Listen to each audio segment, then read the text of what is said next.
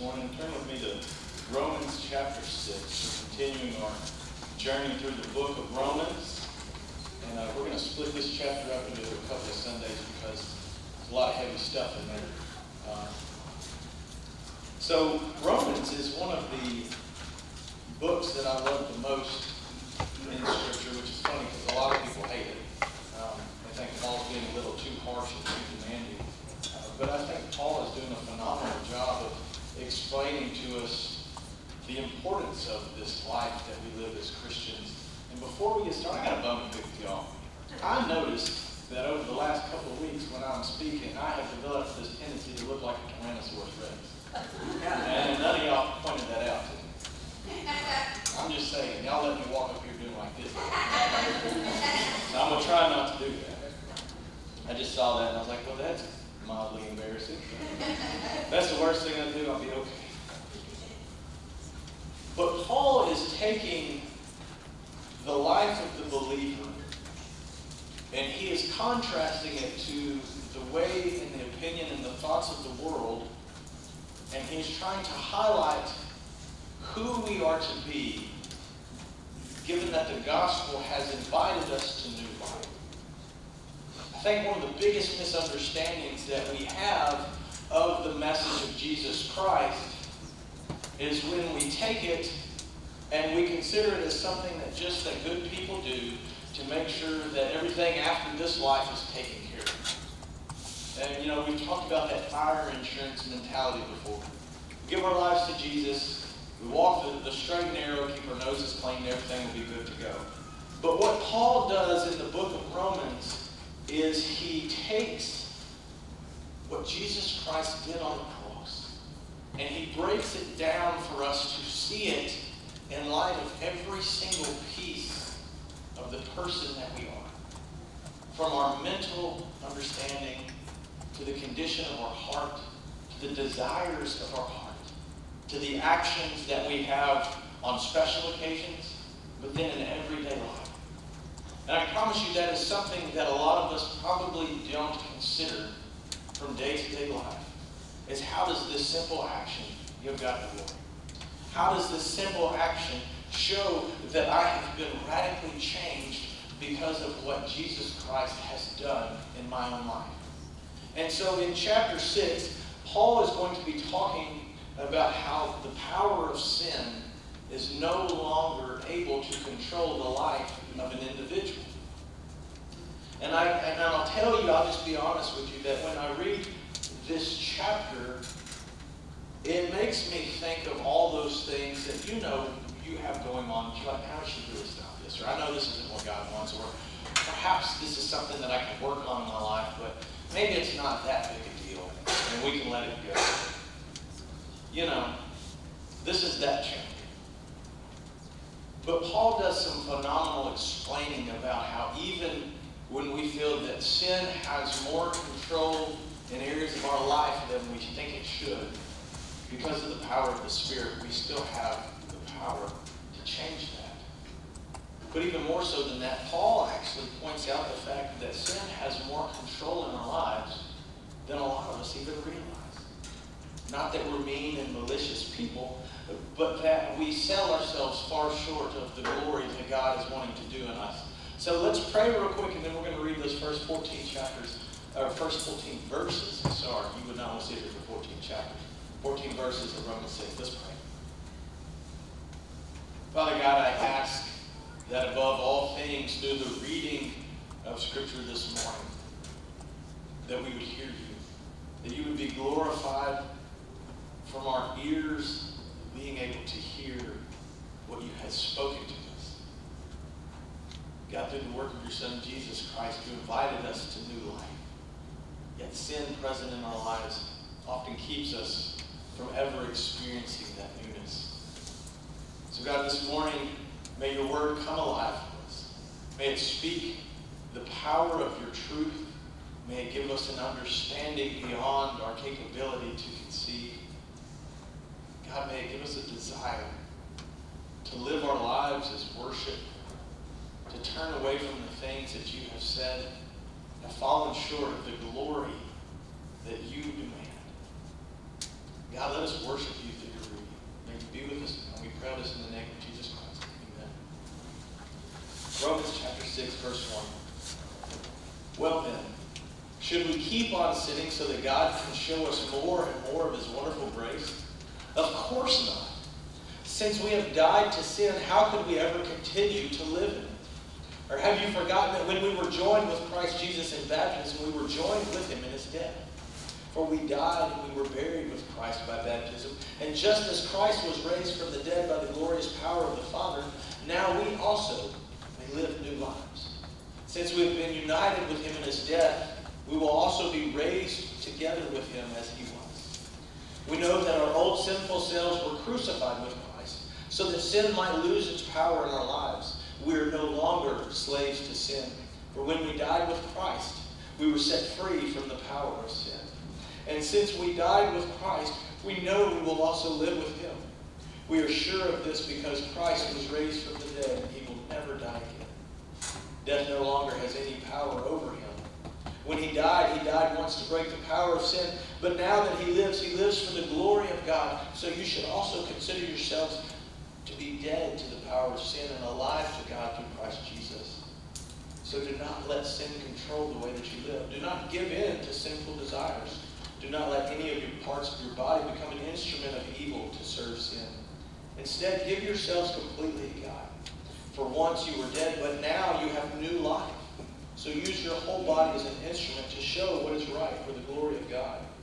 Sin is no longer your master, for you no longer live under the requirements of the law, but instead you live under the freedom of God's grace.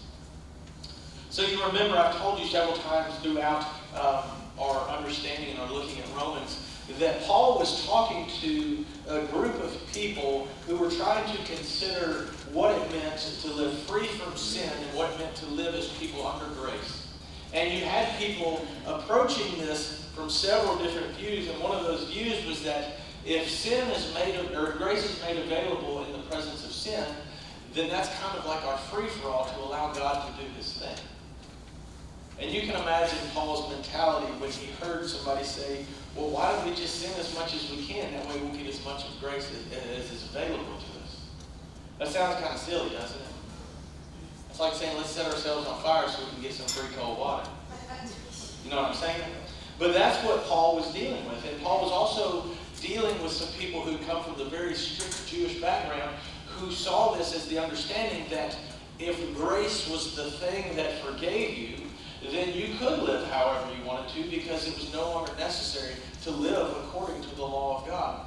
But what Paul wants people to understand is that when Jesus Christ entered the scene and grace became available, there was a new way of connecting with God that was not at once available.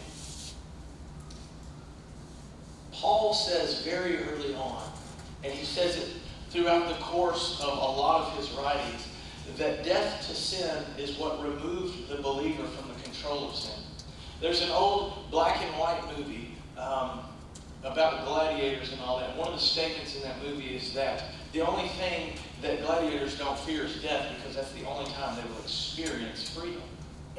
And that's what Paul is talking about here is that the power of sin in the life of an individual is so powerful and it is so good at doing what it does that Paul says the only way that you can truly experience freedom from sin is to die to it.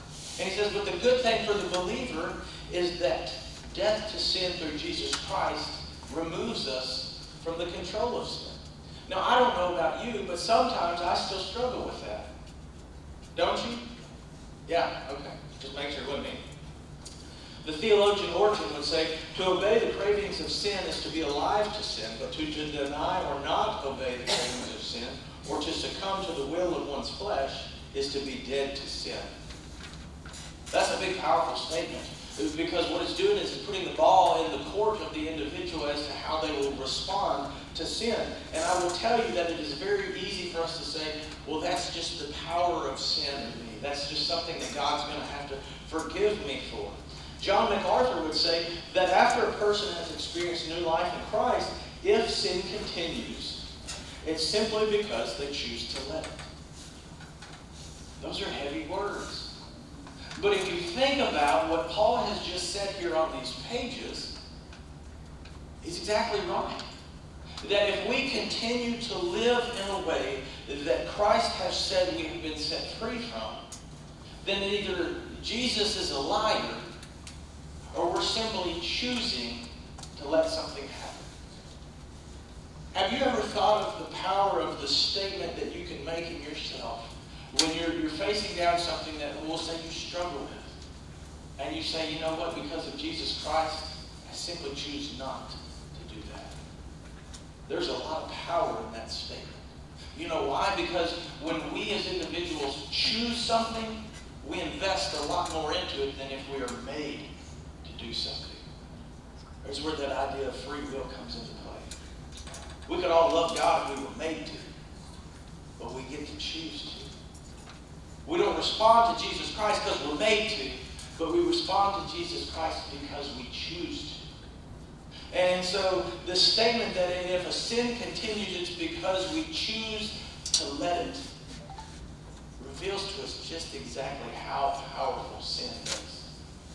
Now, I know that in southern United States, southeastern United States, Bible Belt region, we have really taken sin, this thing that causes death and separation from God, and we've turned it almost into those little primary school no-nos that get you to slap on the wrist with the ruler. Oh, don't do that, that's a sin. Don't do that, that's a sin. But the reality of it is, and what Paul is wanting us to hear, is that's part of what sin does. Is it takes the things that are major infractions in the spiritual world that can cause separation between us as humans and a holy and perfect God and make them seem insignificant. To the point where we go, ah, oh, well, you know, I'm just imperfect. That's what I deal with. Or it's not that big a deal. The most dangerous thing you could ever say is that sin's not a big deal. Because when sin becomes not a big deal, it becomes convenient. And when sin becomes convenient, it becomes normal. And when sin becomes normal, guess what it replaces? The things of God. So Paul is wanting us to hear that when we are dead to sin, sin cannot reign in us anymore. And if sin continues to reign in us, then we need to ask ourselves, have we ever been truly alive with Christ? You know, the biggest disappointment I think we could experience is to live our entire life and never experience this new life that Christ is talking about. To invest all that money and time in going to church, to take that semester to teach those little heathen children, to lose our mind and go on that trip as a chaperone with the youth and then find out we never really even got to experience what that was supposed to give for us. That sounds terrible, doesn't it? But Paul's talking to a group of people here that have taken this life, this new life, and they have deduced it by semantics into seeing it as something that could either be not significant or not enough that we should have to worry about it. And that's exactly what Satan wants to do in the life of the believer. It's not to make you a bad person. It's not to make you an evil person. It's not even necessarily to make you uh, a selfish person. It's just to want to keep you from experiencing that new life. Because it understands that if you live new life, then God gets glory. And sin doesn't want us to experience glory. But unfortunately, for many believers, sin continues in its full power. And sometimes, when we get into the Word of God and we read the reasoning behind why sin is considered sin, it amplifies its power uh, to dominate our life and our decisions. We see what our neighbor has, and that's what we want. Well, that, they're enjoying that, so we should do that. Well, they don't think it's a big deal, so we shouldn't think it's a big deal. But Paul's saying if we have been baptized with Christ, not so much the water act of baptism, but he's talking about the spiritual baptism, having the Spirit of God claim us, wash over us, and mark us for new life. If we have been baptized with Christ, then Paul says we've been acknowledged just as Christ's death was. Remember what happened when Christ died on the cross? He did what? He took all the sin of the world the things that demanded our life as payment, the things that demanded justification. He took all that with him to the grave, and then when he rose again, he did away with it. Now, how does Christ do away with something only for us to resurrect it and keep holding on to? It? One of the best statements I ever heard one time is Christ tore the curtain in the temple in two, and we've been trying to put it back together ever since. Christ took the sin of the world, the sin that declared you and I dead to God and unable to be in the presence of God. He took it and he did away with it for forever. So Paul says, if we have been, uh, if we have died with that sin, how can we breathe in it again?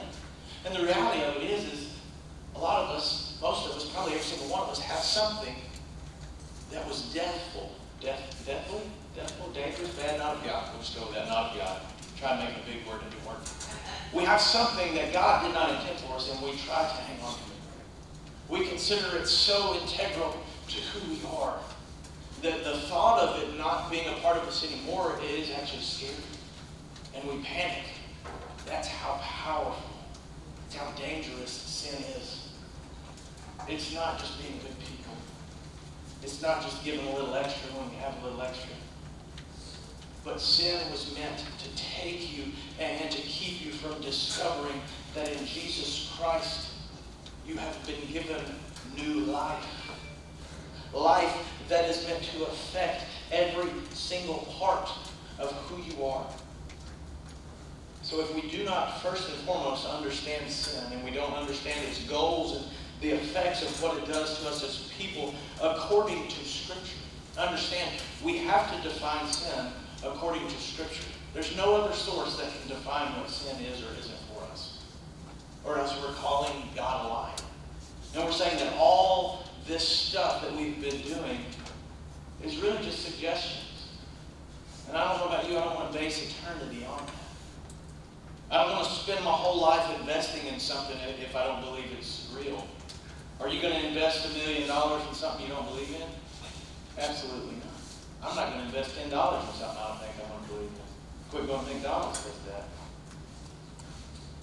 But if we do not understand what sin does, and we've allowed another source to define for us what sin is and what sin does, then the reality of it is we've most likely allowed something else to define for us what faith is, what it means to be a person who believes in Jesus Christ. And we've probably allowed some other source to define for us what living as a Christian should be. I got news for you. I'm going to upset some of you this morning. Living as a Christian is not just coming to church on Sunday morning. Living as a Christian is not just three minutes in the morning to make sure that everything goes your way that day. When Jesus Christ died on the cross, and when Jesus Christ rose again three days later, it is not just that you would look at somebody and smile and go, well, bless your heart, when they did you wrong. There's big things happening in the spiritual world when Jesus Christ died and rose again, and we cannot reduce it down to just being nice people. I don't think God would have sent his son to die just to make us nice people. We teach that in kindergarten. We use crayons and ice cream. And it works pretty good most of the time.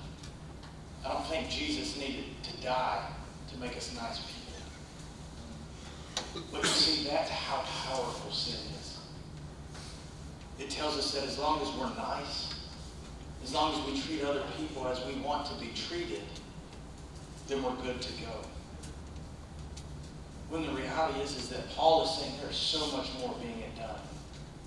This new life that you have been invited to separates you from the things that are trying to kill you. A statement one time. You know the, the passage in Romans where it said we do not wrestle uh, with flesh and blood, we wrestle against the things of powers, principalities, darkness, things like that. You know that verse? It said as Christians, when we live, we don't live that we might have a good day, but we are fighting the very one who seeks to take people's souls. Have you ever thought about that is what your job as a believer is? Is to join in the battle against spiritual forces that are seeking to take people's souls. That's a lot. That's a big responsibility. That's more responsibility than three minutes of preparation in the morning is going to take care of, isn't it? But you know the worst kind of soldier on the battlefield? Not the bad shot soldier, because can at people keep, people's head down. The most dangerous soldier on the battlefield is the soldier that doesn't know what's going on. That doesn't know where the enemy is.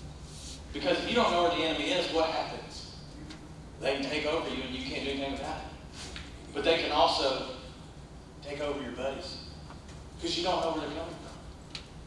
The most dangerous Christian, the most dangerous understanding of what it means to be a believer is the person that does not understand what is going on. And the reality of it is, is that that's where sin wants to keep us. Being okay, being comfortable, being happy with ourselves, confident in ourselves, but not really knowing that we are in a battle fighting for people's souls. It is a dangerous place to be. So Paul says that if you have died with Christ, then not only have you been buried to sin and no longer is sin allowed to rule you unless you choose to let it. He said, but you have been raised again, not only just to live symbolically of what Christ did, not only to have encouraging words and to say big things when somebody asks about your faith, but get this, Christian, you have been raised again to be the example of God's glory. Just as Jesus Christ defeated death and he walked out of that tomb on the third day, and everybody looked at him and said, Truly, truly, truly, this is an act of God. That's what your life is meant to be.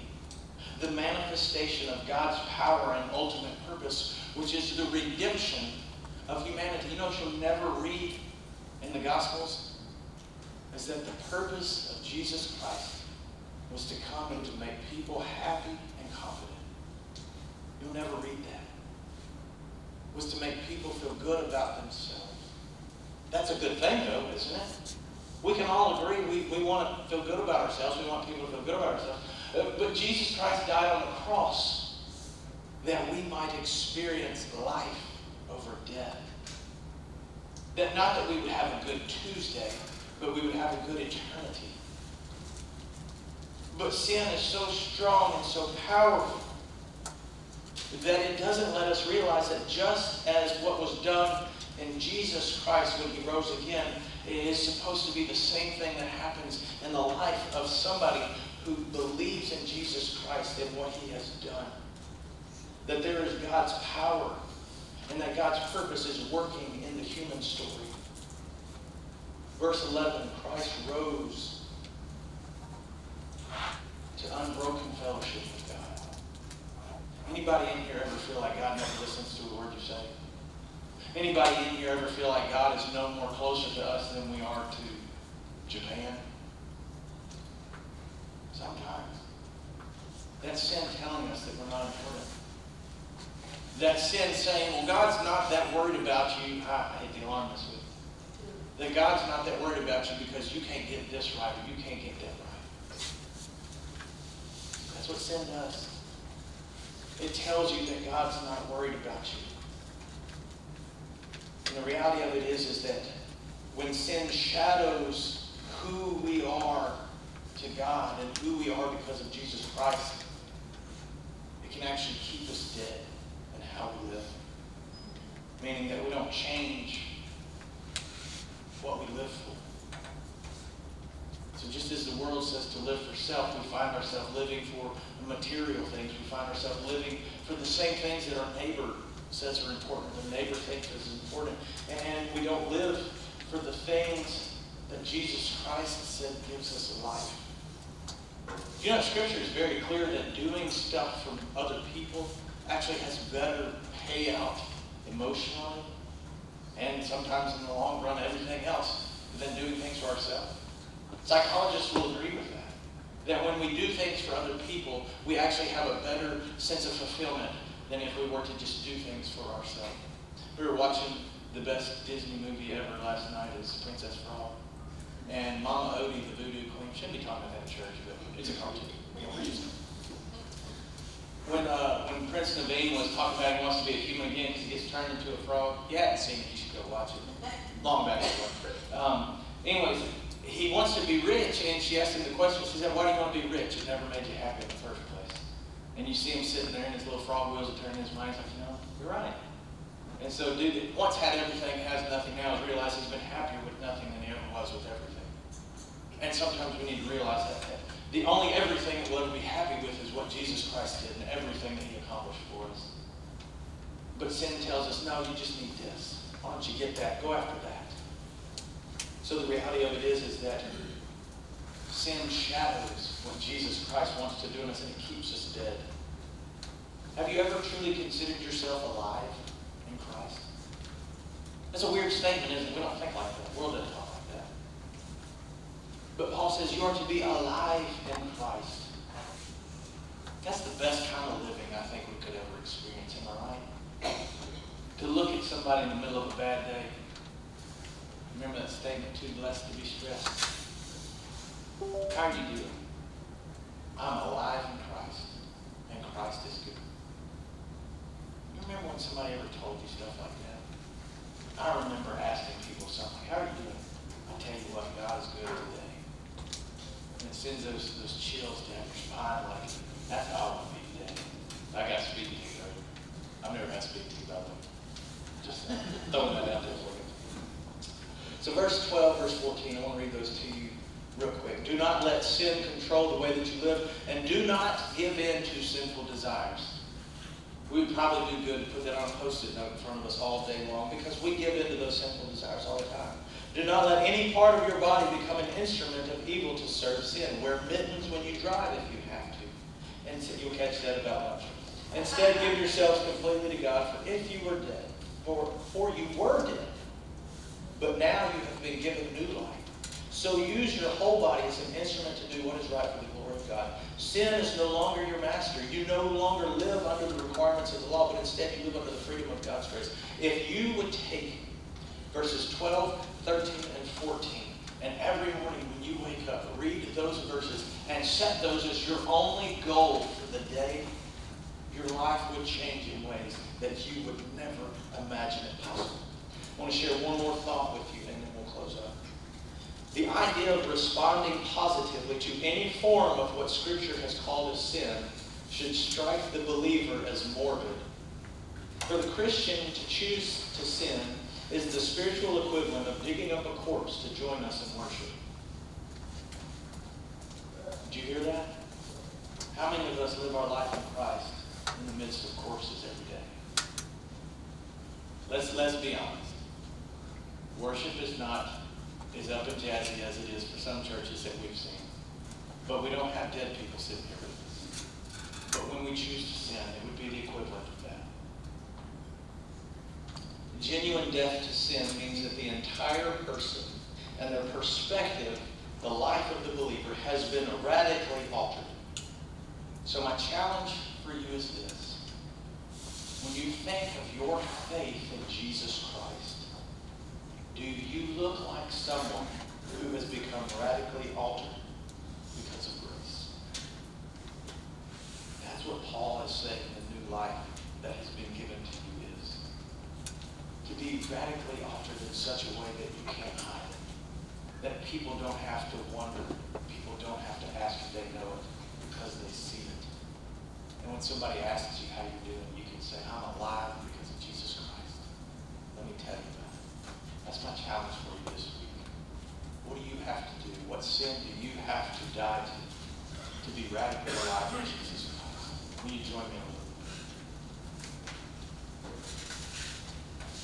Most gracious, holy, perfect, loving, and heavenly God. We could never truly understand and explain your love for us apart from the words of Scripture.